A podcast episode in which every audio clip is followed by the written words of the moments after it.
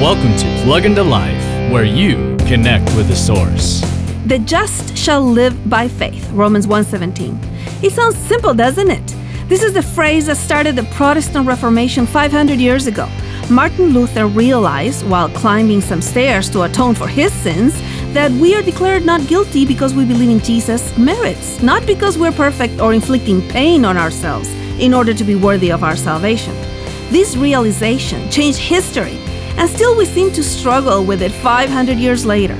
If you're carrying a heavy burden about something you have done, remember that right now you can be free through faith in Jesus. That's the gospel, and this truth will set you free.